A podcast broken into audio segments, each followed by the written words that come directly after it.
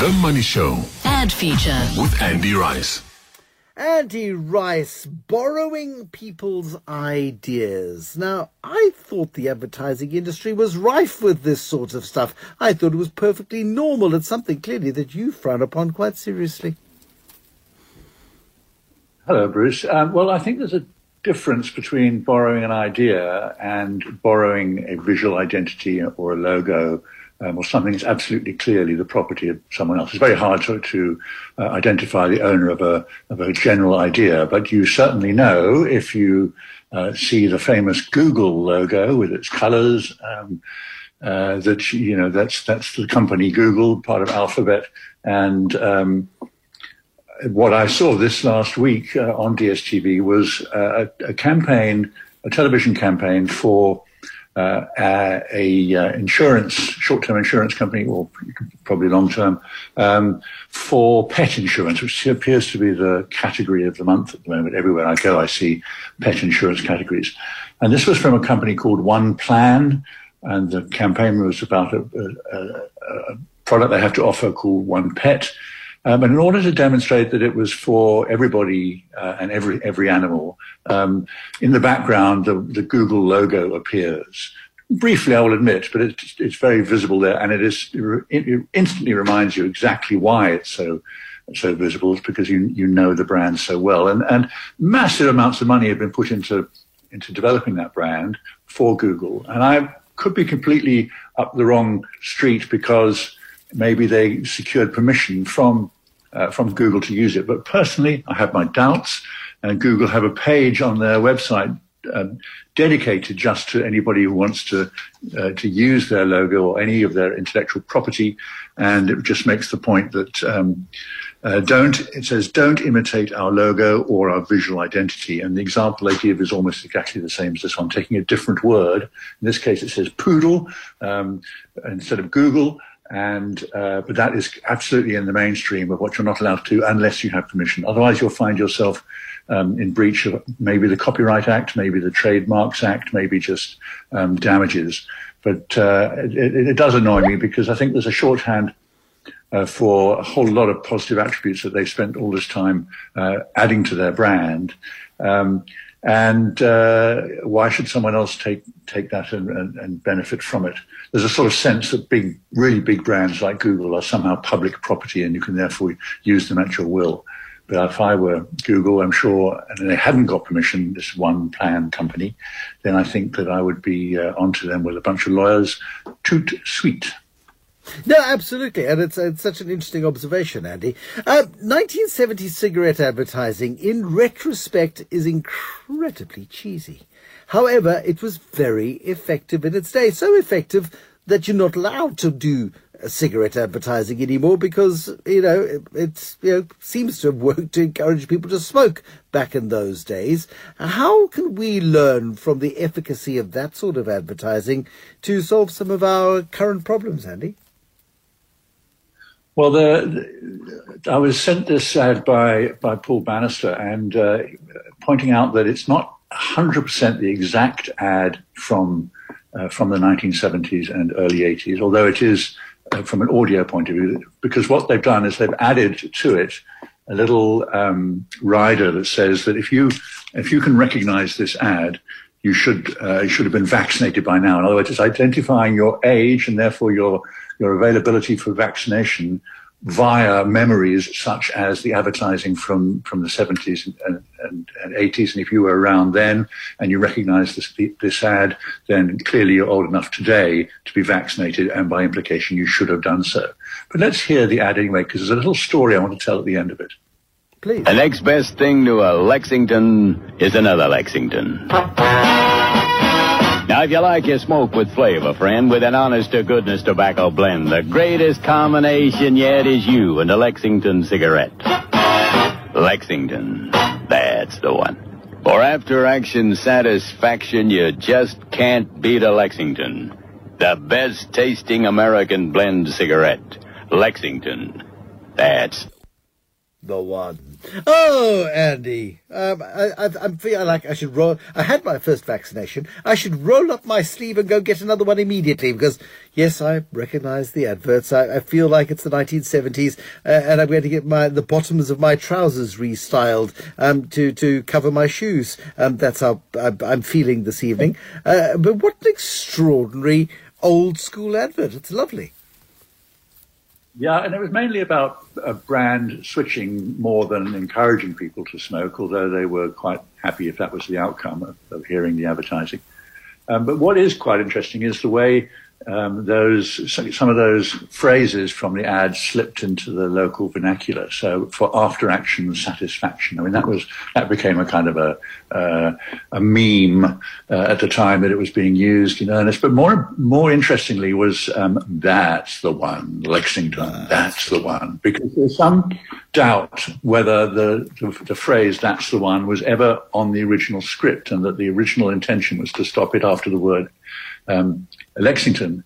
But it turns out that, uh, and this is how the story goes, and I can't can't verify it at this stage, so maybe someone's listening who can.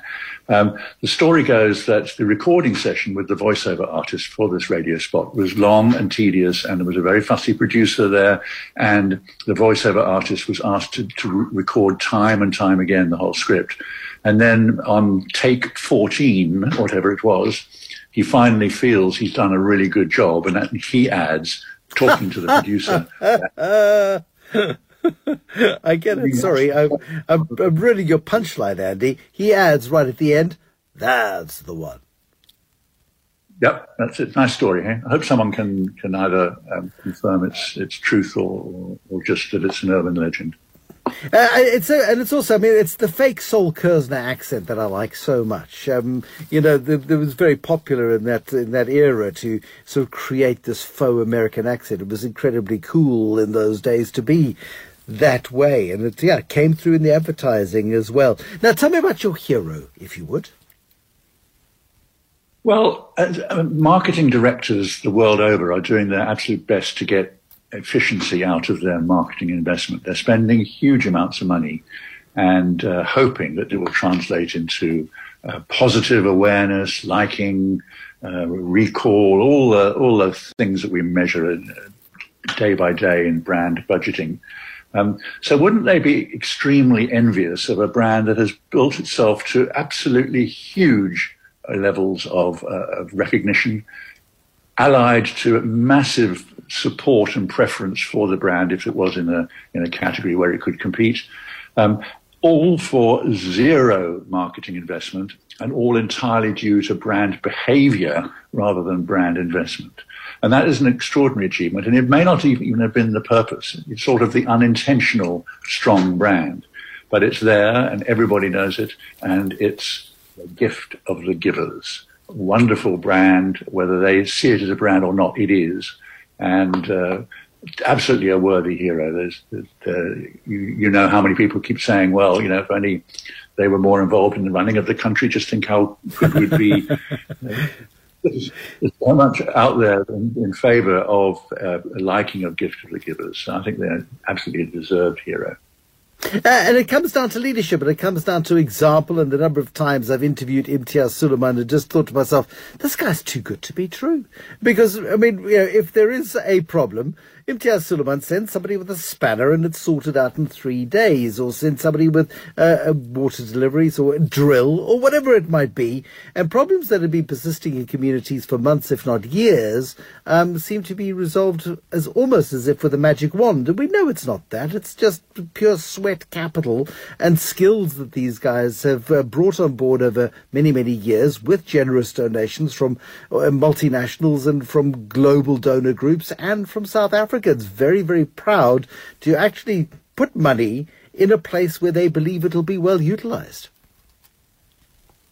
Absolutely, Bruce. And uh, the efficient utilization of, of infrastructure budgets um, is really a, an ambition that, that everybody has. And they're the ones who seem to be fulfilling it and actually saying, yeah, we've got the money, we've got the expertise, as you say, we've got the determination, we'll get out and do it. Yeah, absolutely. Good hero status, Andy. I like your hero very, very much indeed. Um, a couple of zeros for us this evening. Um, I'll uh, take both, please. Okay, I'll be as quick as I can. So the first one was um, uh, from from the government. In fact, it's uh, it's a print advertisement, half page in the in the weekend press. Not not inexpensive place to run an ad. Um, and I, I thought we'd seen the back of these sort of dreary, long copy, um, flanking a mugshot of the minister type ads, which didn't seem to me to be doing anything other than uh, puffing up one's uh, ego. But now, uh, what the uh, uh, the Department of Water and Sanitation um, has been beating its chest about the latest water entity audit findings. It's all a bit blurry and it's not quite clear. There's no proper sort of it, it was here and now it's here, aren't we clever? And the headline doesn't exactly draw you into the ad. Water entities get a nod from Minister Sisulu as audit outcomes show marked improvement. Gosh, let me read on. It's too exciting for words. Um, and of course, quarter of the ad is taken up with a mugshot of, of Minister Sisulu. So um, that just, I, I, my cynical brain says, hang on, there's a fair number of, uh, of, water problems in the in the country at the moment. A lot of um, metros and rural areas that are perhaps being uh, serviced less well with water and cut-offs in, in the metros I wonder if that timing has got anything to do with the bad publicity that's in the in the editorial column. So let's put a, some good publicity in the advertising column. I it's may not, be it's not wrong. useful good publicity. I mean, you know, put an advert in to say we've done the very bare minimum that we should do when it comes to audit outcomes. Yay, we've got nice clean audits.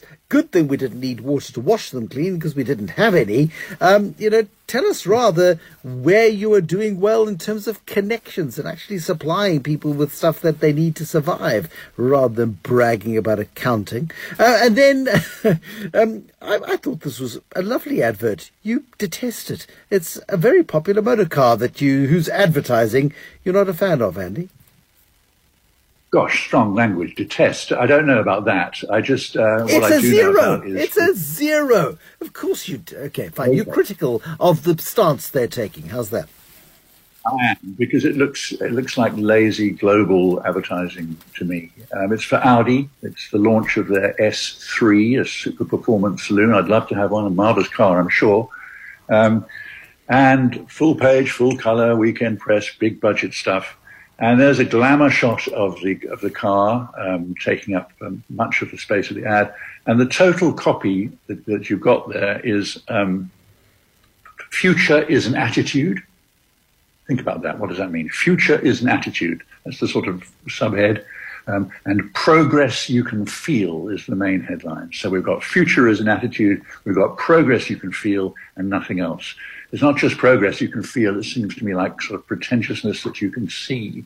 I really um, wish that Audi had the um, the opportunity to get back to when they were doing some really great advertising, right back to when they had the Quattro, uh, more recently when they've had uh, little kids in Darth Vader costumes uh, playing with uh, Dad's Audi. You know, there's, there's been some lovely stuff shooting up uh, ski slopes uh, against the hill and and you know, all sorts of iconic stuff, and they're, they're, quite capable of doing it. I know that. And this just looks like an ad taken out of the bottom drawer of the global advertising catalogue and uh, and slapped into the newspapers. I just I think it's disappointing. From some brands, I would say, gosh, that's a marked improvement. But from Audi, with its legacy of great advertising, I think they're not doing a great car justice. But you can't, I mean, the very few brands that you can associate with a single word. I mean, Nike is just do it. That's three words, but still very strong brand association. You say to somebody of a certain age, uh, uh, admittedly, Vorsprung, and they'll finish your sentence. Durch Technik. Uh, they will finish the sentence for you. It is a wonderful, global, recognizable, heartwarming, trustworthy um, statement of, of, what they're all about. They will make progress through technology. It's magnificent, uh, and yet they muck about. Where, where is um, Vorsprung durch Technik in this new advertising? It's not there at all. I have a, a suspicion that future is an attitude has replaced Vorsprung durch uh, Technik. and I can't. Uh, step forward Most disappointing. Andy Rice, thank you very much. Andy Rice with Heroes and Zeros on a Tuesday night.